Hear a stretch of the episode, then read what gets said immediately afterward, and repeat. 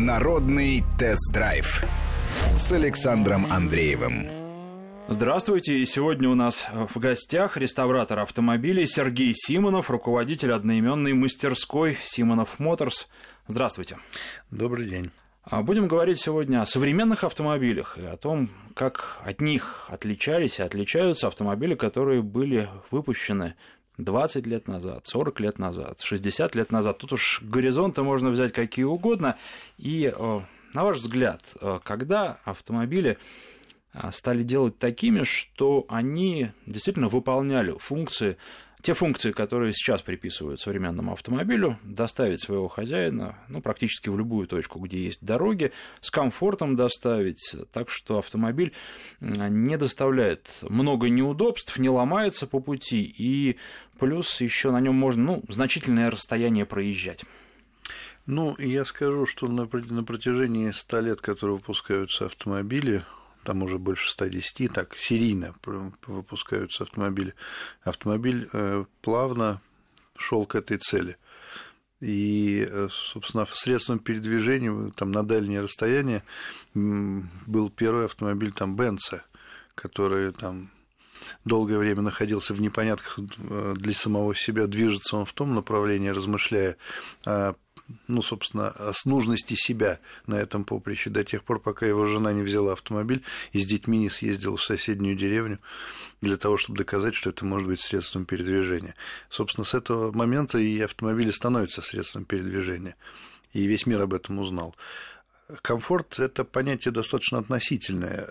Если брать комфорт езды, управляемости, комфорт там, больших скоростей, комфорт поглощения там, неровностей дороги подвесками, то, наверное, автомобиль достаточно давно достиг этого триумфа. Если брать количество фильмов, которые можно смотреть в беспроводных наушниках или, там, например, встроенные массажи в сиденье, то это вот то, что сейчас с каждым Новым годом, все больше и больше предлагается в качестве комфорта, тем самым отвлекая внимание от того, что снижается надежность и ресурс автомобилей. Сознательно, специально автомобиль становится более привязанным к сервису, менее живучим, менее надежным на удаленное расстояние. Да, с точки зрения там, гарантийного обслуживания он свои 100 тысяч выхаживает, но потом, в зависимости уже от брендов или от марок, начинаются какие-то сложности, какие-то проблемы. Давайте сегодня про фильмы и наушники не будем, а про комфорт только про ездовой, только про то, чтобы автомобиль был приятен для водителя. Вот начиная с какого времени водители стали получать удовольствие от машины, от того, как она управляется? Можно ли здесь какую-то временную точку отправную найти? Опять же, автомобили... Вот тут очень многогранно слово «комфорт». Легендарный автомобиль «Форд Т», которого Генри Форд произвел 15 миллионов автомобилей, он, в отличие от современного автомобиля с механической коробкой передач, на порядок проще управлялся. Там для того, чтобы тронуться, достаточно было резко нажать одну педаль, как на электрокаре, и машина ехала. Автомобили 20-х годов, в 20-х годах, они были хай-класса, снабжены там гидравлическими амортизаторами или фрикционными амортизаторами, длинные базы, которые поглощали неровности и ухабы. Автомобили там эконом-класса тех времен, они, конечно, были попроще, в них были, у некоторых даже не было амортизаторов. Я бы сказал, что автомобили немецкие достигли своего совершенства где-то, наверное, к 40-му году, автомобили американские где-то к 50-му, 55-му. Вот это тот временной период, когда водитель мог на автомобиле, свесив локоть, провести за рулем практически целый день, перемещаясь из точки А в точку Б. Но при этом, если взять машины, которые нашим слушателям хорошо знакомы, и более того, я думаю, что некоторые из них до сих пор на таких машинах ездят, например, «Жигули Классика». Эта машина, если в нее садишься после каких-то иномарок, более-менее приличных сегодня, то ощущаешь дискомфорт, и изнеженному нынешнему современному водителю на таких машинах достаточно трудно ездить. У меня есть «Жигули», я берегу и заботливо ухаживаю за «Жигулями» третьей модели 80-го года олимпийского. Я очень люблю эту машину, потому что, во-первых, она одна из самых честных автомашин, одна из самых надежных автомобилей советской эпохи.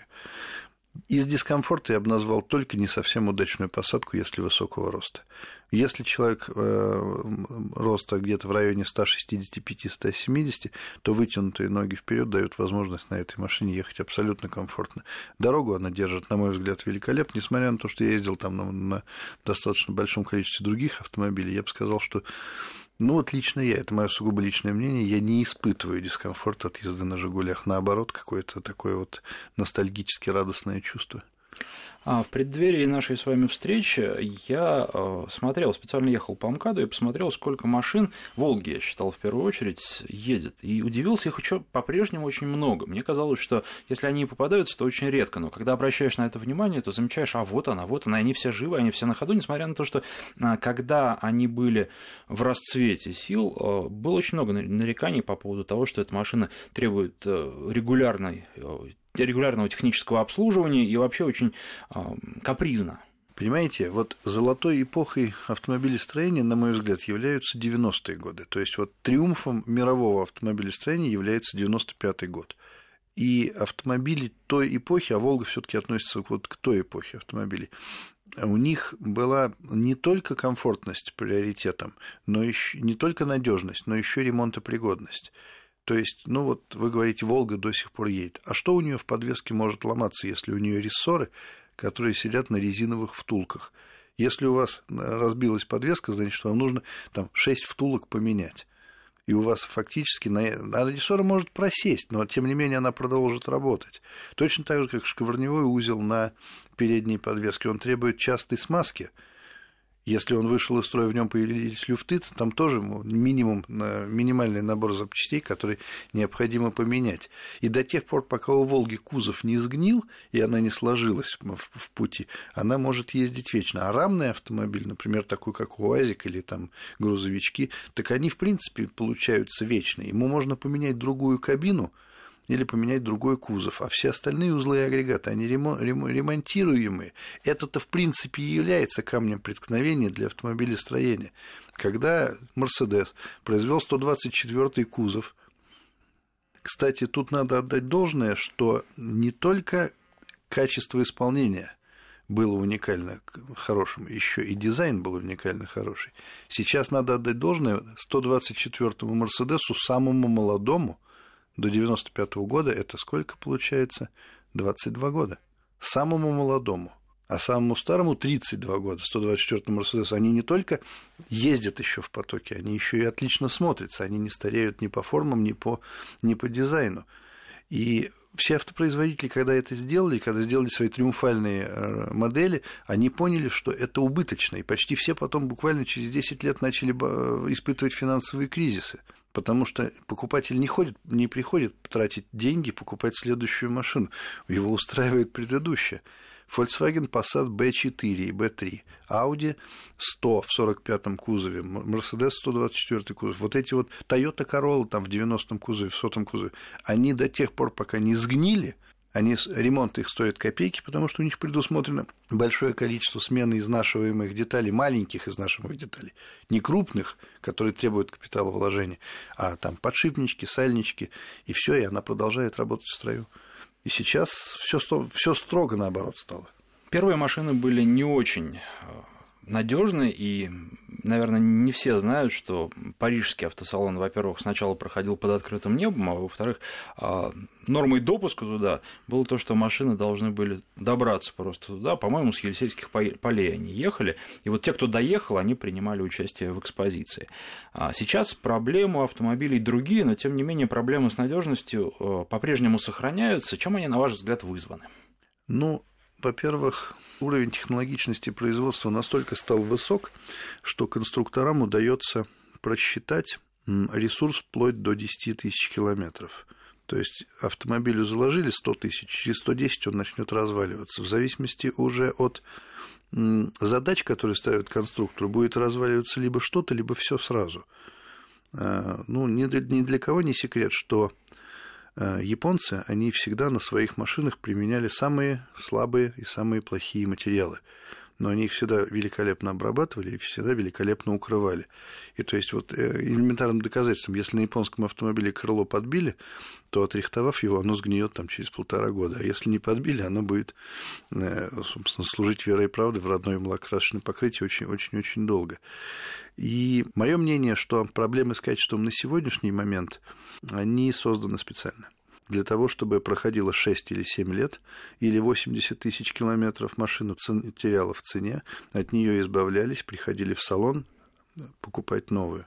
Причем вот в дополнение к вашим словам про начало века. В начале века прошлого было распространено мошенничество среди вот в автомобильных кругах, потому что автомобили были настолько зависимы от правильного обслуживания, настолько нужно было правильно ими управлять, правильно смазывать, правильно как-то за ними ухаживать, потому что если этого не делать, они ломались и капризничали, то были специальные школы, были специальные биржи водителей и обслуживающего персонала. И люди, когда покупали автомобиль, богатые зажиточные люди, когда покупали себе автомобиль, они обращались на биржу для найма для себя сотрудника. Сотрудник, как сейчас в охранной фирме, то есть охранник, который сидит и охраняет, он совершенно не означает, что он работает на этом предприятии. Он работает на охранном предприятии, которое обслуживает. Вот точно так же работали водители. И как раз на этих фирмах очень часто была распространена спекуляция на более частой замене масла, чем требовалось, более частые замены шины на тот момент были очень капризным материалом, ну и так далее. И вот сейчас, по большому счету, очень четко наблюдается. Вот 15-тысячный ресурс межсервисного обслуживания – это не потому, что масла стали хорошие, а потому что сокращение ресурса автомобиля, мотор сломается раньше. И для того, чтобы при высокой качестве производства этот механизм не работал вечно, ему много-много разных хитростей применяют. Сейчас существуют разные интервалы технического обслуживания от 10 тысяч километров, но я не беру какие-то условия тяжелые, эксплуатацию в тяжелых условиях, но в стандартных условиях от 10 тысяч километров есть 15, есть даже 20 тысяч, как вы считаете, это маркетинг, потому что вот японцы часто предлагают малые интервалы и говорят, зато у нас ничего не ломается, зато у нас машины надежные. Ну, действительно, у них, если брать так, усреднять по рынку, то действительно машины для современных машин надежные. Сейчас от межсервисного интервала что-то зависит серьезно, или можно спокойно на любой машине делать раз в 20 тысяч?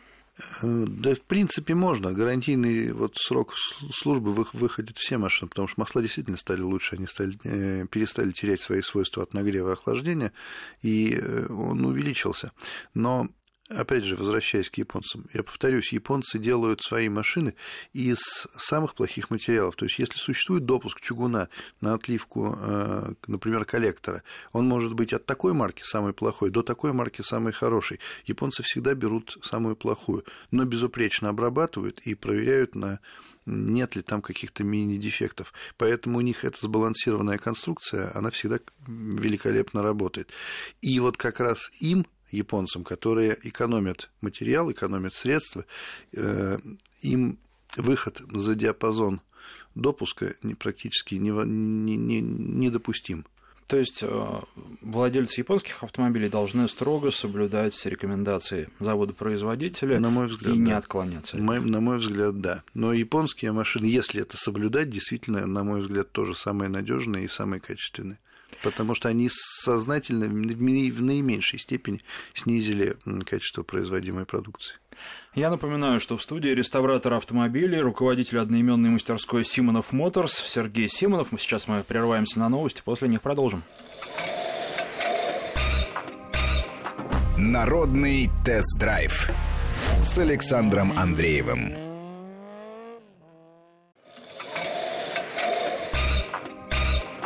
Народный тест-драйв с Александром Андреевым.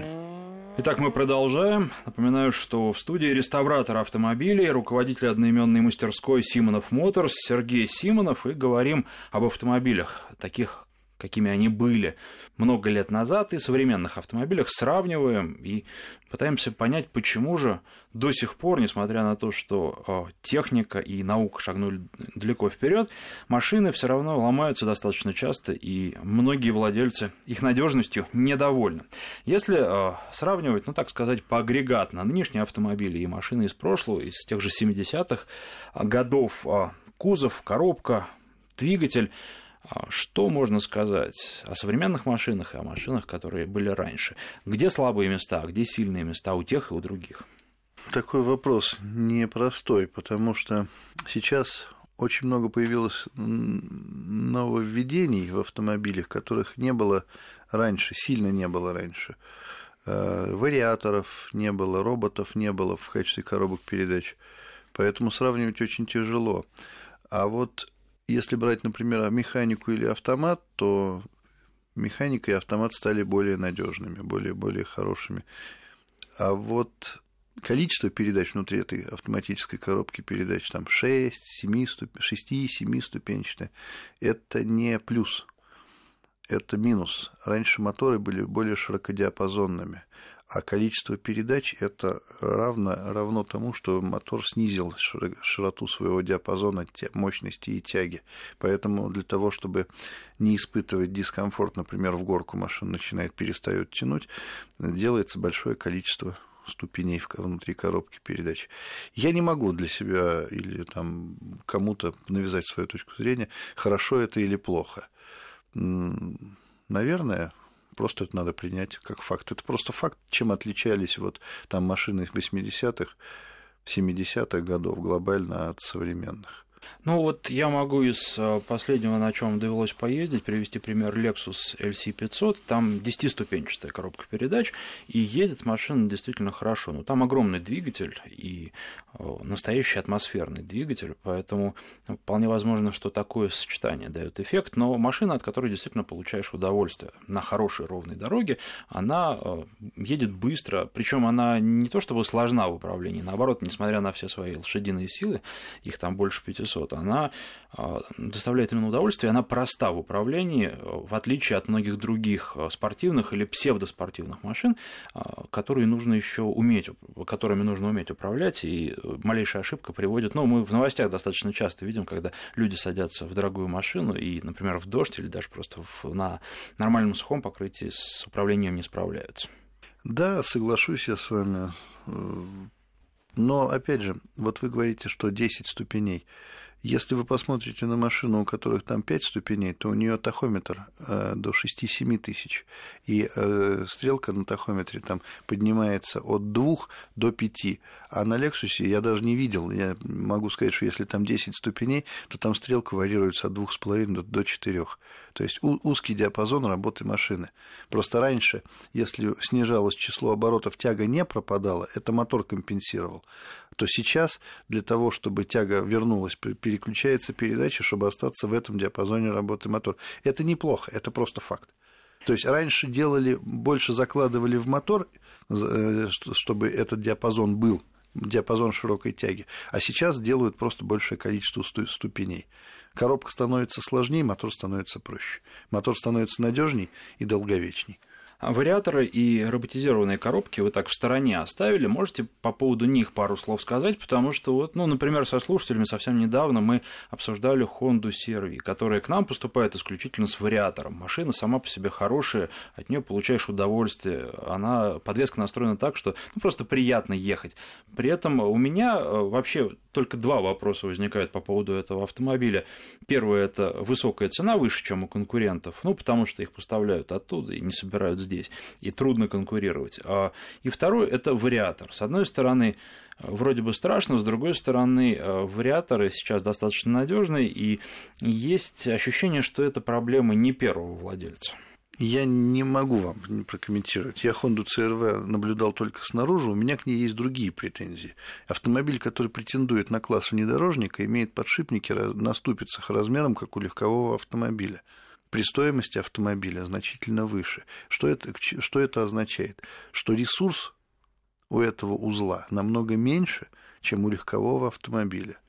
То есть за престиж предлагают заплатить не только деньгами, но и долговечностью, соответственно, еще дополнительные расходы на более частое обслуживание. Я не беру межсервисное или сервисное, я беру на неисправности и поломки, потому что если посмотреть, диаметр колеса намного больше, а ступица остается такой же маленькой, как у легкового автомобиля. Соответственно, нагрузка на подшипники в 2 раза сильнее, если не в 3, и на все вот эти узлы. И дальше я вот наблюдал эту машину, там маленькие тонюсенькие рычажочки. В моем понимании внедорожник – это автомобиль, который с разгона может перепрыгнуть через бревно.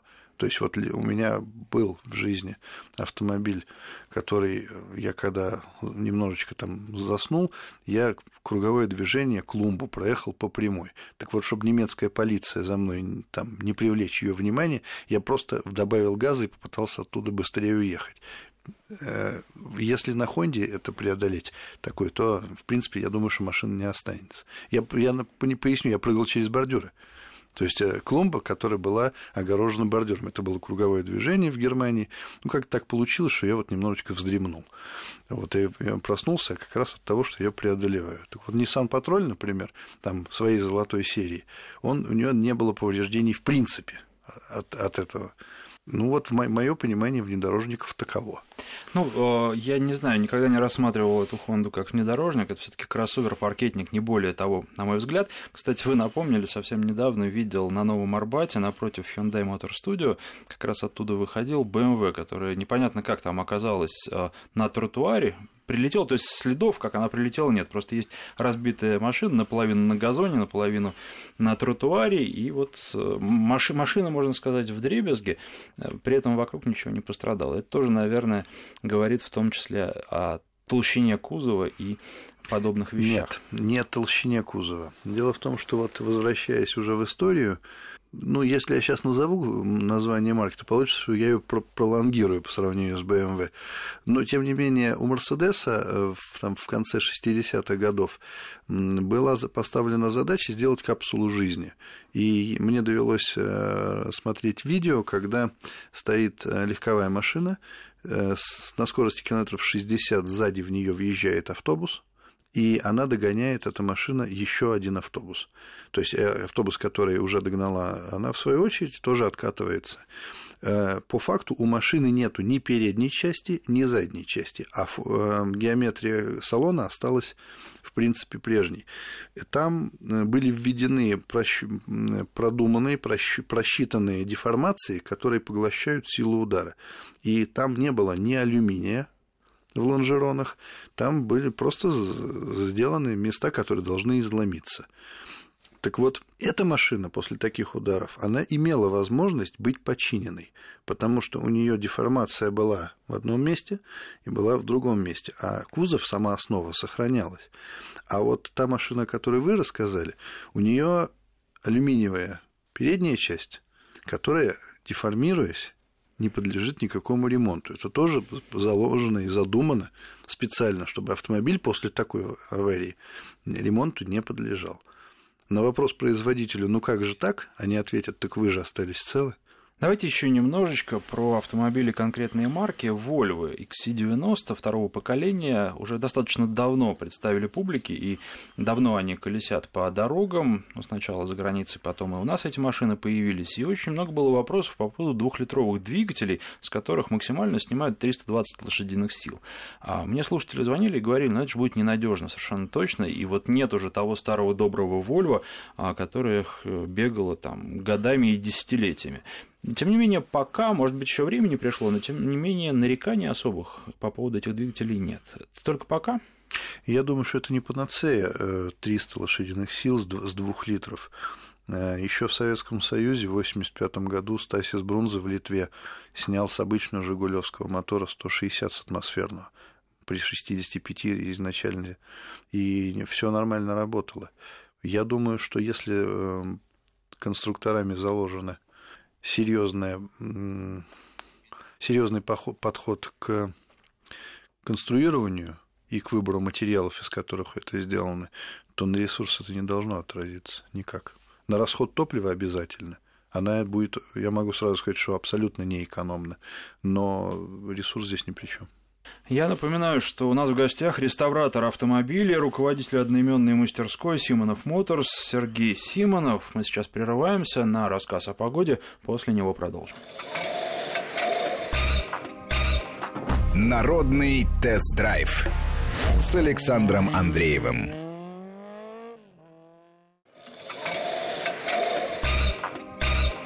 Народный тест-драйв с Александром Андреевым. И мы продолжаем. Напоминаю, в студии реставратора автомобилей, руководитель одноименной мастерской «Симонов Моторс» Сергей Симонов. Говорим о современных автомобилях и автомобилях, какими они были 20, 40, 50 лет назад. И что касается турбированных двигателей, можно ли тоже говорить всегда, что они ненадежны? Или все зависит от конкретного двигателя, от конкретного автомобиля? Ну, смотрите, турбин, насколько я понимаю, было в истории человечества всего два вида. Одна, которая надежна, как швейная машина Зингер, абсолютно честное устройство, которое, если владелец относится нормально к ней, оно просто работает вечно. И второй тип турбин – это который с регулируемыми лопатками, где электроника управляет. Вот первое поколение турбин, оно абсолютно не снижает ресурс, оно может вывести из строя турбину, если там, вы много и сильно нажимаете на газ, а потом глушите мотор, тем самым перекрывая подачу масла во вращающееся место, где лопатки крутятся. То турбины, которые вот эти нового поколения, там только электроника бывает проблема, потому что там уже стоят свои насосы, которые подают масло во вращающуюся часть. Я не считаю, что турбированный мотор является снижителем ресурса. Очень много у нас поговорок про машину. Наверное, самое известное – это по поводу «Опеля», что любая машина со временем «Опелем» становится. Ну и по поводу того, что Land Rover нужно парами покупать, пока на одном ездишь, второй ремонтирует. Вот из вашей практики вы работали с этими машинами и можете подтвердить или опровергнуть эти поговорки? Да, у меня у самого было два Land Rover, причем один за другим, не один в гараже, в ремонте, другой. Ну, я скажу, что у меня к этой марке осталось двоякое впечатление. Я его и люблю, и ненавижу.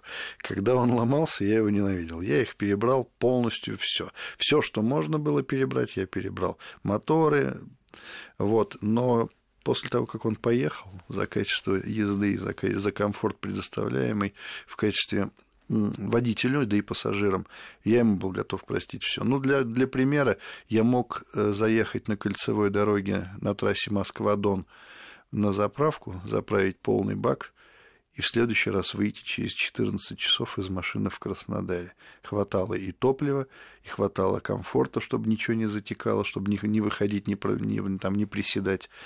Вот, это пока он работал. Но потом, после такой поездки Краснодар обратно, обязательно нужно было что-то чинить. Относительно «Опеля», к сожалению, я отношусь к этому бренду с достаточно большим сожалением, потому что этому бренду была отведена участь стать первым в своем роде таким автомобилем эконом-класса. Просто с 1927 года «Опель» принадлежит General Motors, и в это время в Америке уже автомобили для домохозяек были достаточно сильно развиты, для студентов, для домохозяек, а в Германии таких машин практически не было. И фактически было «Опелю» отдано это право. И столкнулись два мышления, две школы производства автомобилей. Немцы делали фундаментально деревянные автомобили и оббивали снаружи каркасом, деревянный каркас металлом. Американцы уже в конце 20-х годов делали цельнометаллические автомобили. И американцы для удешевления и для увеличения темпов производства требовали от «Опеля» изменения этой структуры. И именно на вот этом рубеже получилось, что подчиниться были обязаны, а как правильно сделать не могли. Нам в нашей мастерской доводилось сделать там Opel P4, это там 31 год. Вот она кривая вся была. У нее левая дверь была короче правой, почти на 2 сантиметра. Ну вот есть там что-то такое, но они просто закрывают. Им должно это быть простительно за их ценовой сегмент.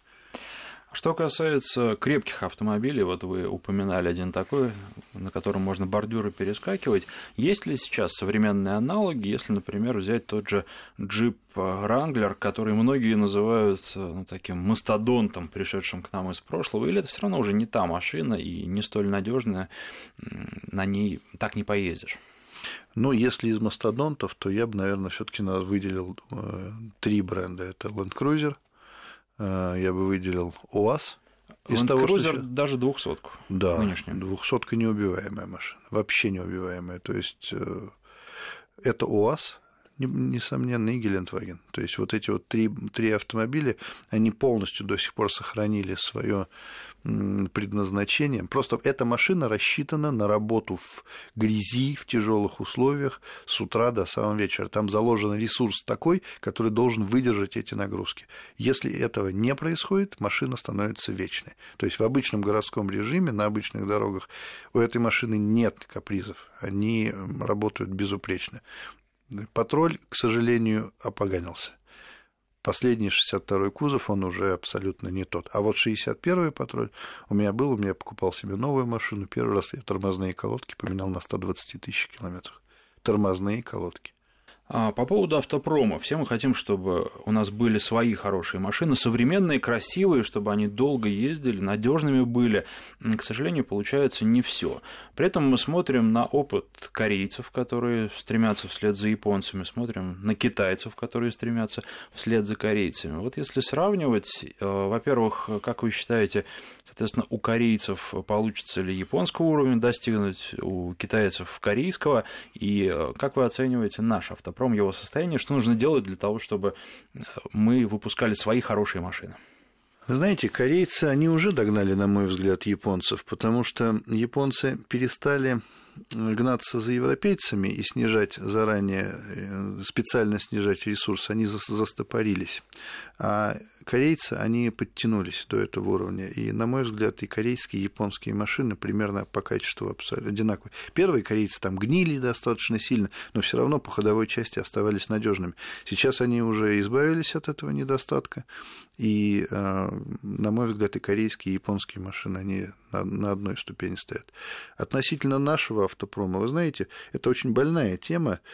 Больная она потому, что у нас, например, студенты МАДИ ходят практиковаться через дорогу на Mercedes-Benz Rus. Об этом даже очень громко и очень ярко заявляется. То есть это считается как заслугой. А по сути дела разобраться, кто куда ходит практиковаться. Будущий инженер, будущий конструктор идет практиковаться к автослесарю, который не является наивысшей категорией слесарем. На таких сервисах, на дилерских, умеют только работать хорошим инструментом со складской программой. Там не чинят ни моторы, ни коробки, ни мосты. Они просто отвинчивают и привинчивают. Но, тем не менее, ректорат этого вуза, он хвастается тем, что они договорились о том, что студенты будут практиковаться. Все заводы, которые новые строятся у нас, иностранных фирм, ничего не производят. И об этом мало кто, в принципе, догадывается. Там, если взять опыт 30-х годов нашей же страны, то мы покупали у Генри Форда предприятие, которое с первого дня своего существования могло производить продукцию автономно. Да, мы там докупали какое-то количество запчастей на сбои, на перебои, но мы выпускали продукцию. Тот же самый Volkswagen в Калужской области или Volvo, они ничего не производят. Это просто сборочный цех, который в случае, если там закрываются границы или там прерываются поставки по каким-то соображениям, то производственный процесс останавливается. И никто не беспокоится о том, что это не есть правильно. Это зависимость определенная. Ну вот хотели мы Opel купить, но не дали нам. Вы имеете в виду тогда в 1945 году? Мы его хотели просто так забрать. Не забрали. В свое время Сбербанк хотел купить уже в наши годы, но, к сожалению, там не состоялась сделка. Хорошо, а что касается АвтоВАЗа, других наших предприятий, вот можно с нынешнего состояния, не буду говорить с нуля, развить их до какого-то уровня, среднего хотя бы, мирового, а при этом не сотрудничая с крупнейшими мировыми компаниями. Я понимаю, что на самом деле там уже все завязаны, и тот же самый АвтоВАЗ, он на самом деле по большому счету не российский. Вы знаете, я не считаю продукцию Волжского завода какой-то убогой. Более того, и так очень многие не считают. Потому что я вот сейчас вернулся из Германии, караванами идут рольфовские фуры, которые везут на себе Нивы в пластиковом обвесе, вот, которые появились, и Гранты. То есть Венгрия, Румыния, они являются огромным количеством потребителей этих машин. Это абсолютно честный автомобиль, в котором там минимум электроники, абсолютно ремонтопригодная, то есть его можно в гаражных условиях отвинтить, привинтить, починить с нормальными поставками запасных частей, с нормальной взаимозаменяемостью запчастей с прошлого поколения автомобилей за каких-то там, не знаю, $6 тысяч. Это абсолютно нормально, на мой взгляд. Другое дело, что вот там новое поколение Ларгусы, Весты и так далее, да, это уже иностранные автомобили. Но, насколько я знаю, Гранту и Приору не собираются снимать, а наоборот собираются дать вторую жизнь. А можно тогда понять, откуда такое отношение к отечественному автомобилю? Это только в нашем городе, где мы сейчас с вами находимся. По всей стране я достаточно много езжу. Очень хорошее отношение к российским автомобилям. Огромным количеством новые «Газели» прижились, огромным количеством и «Гранты», и «Весты». Очень хорошее отношение. Это машина, которая позволяет эксплуатацию вдали от технического сервиса и минимальный набор запчастей, который можно так впрок купить, который там, в деревенском гараже, в сарае просто хранится, он дает возможность ежедневного использования. Это далеко не худший автомобиль на планете. Есть автомобили, которые, если сел аккумулятор, его открыть нужно только на станции техобслуживания. У нас наша «Лада» к таким не относится. Она заведется, ее можно толкнуть, ее можно там перехитрить, заставить. Я называю это так. «Ладу» не заставить работать может только ленивый. Давайте на этой оптимистической ноте и закончим. Я напоминаю, что гостем студии был реставратор автомобилей, руководитель одноименной мастерской «Симонов Моторс» Сергей Симонов. Спасибо. Народный тест-драйв с Александром Андреевым.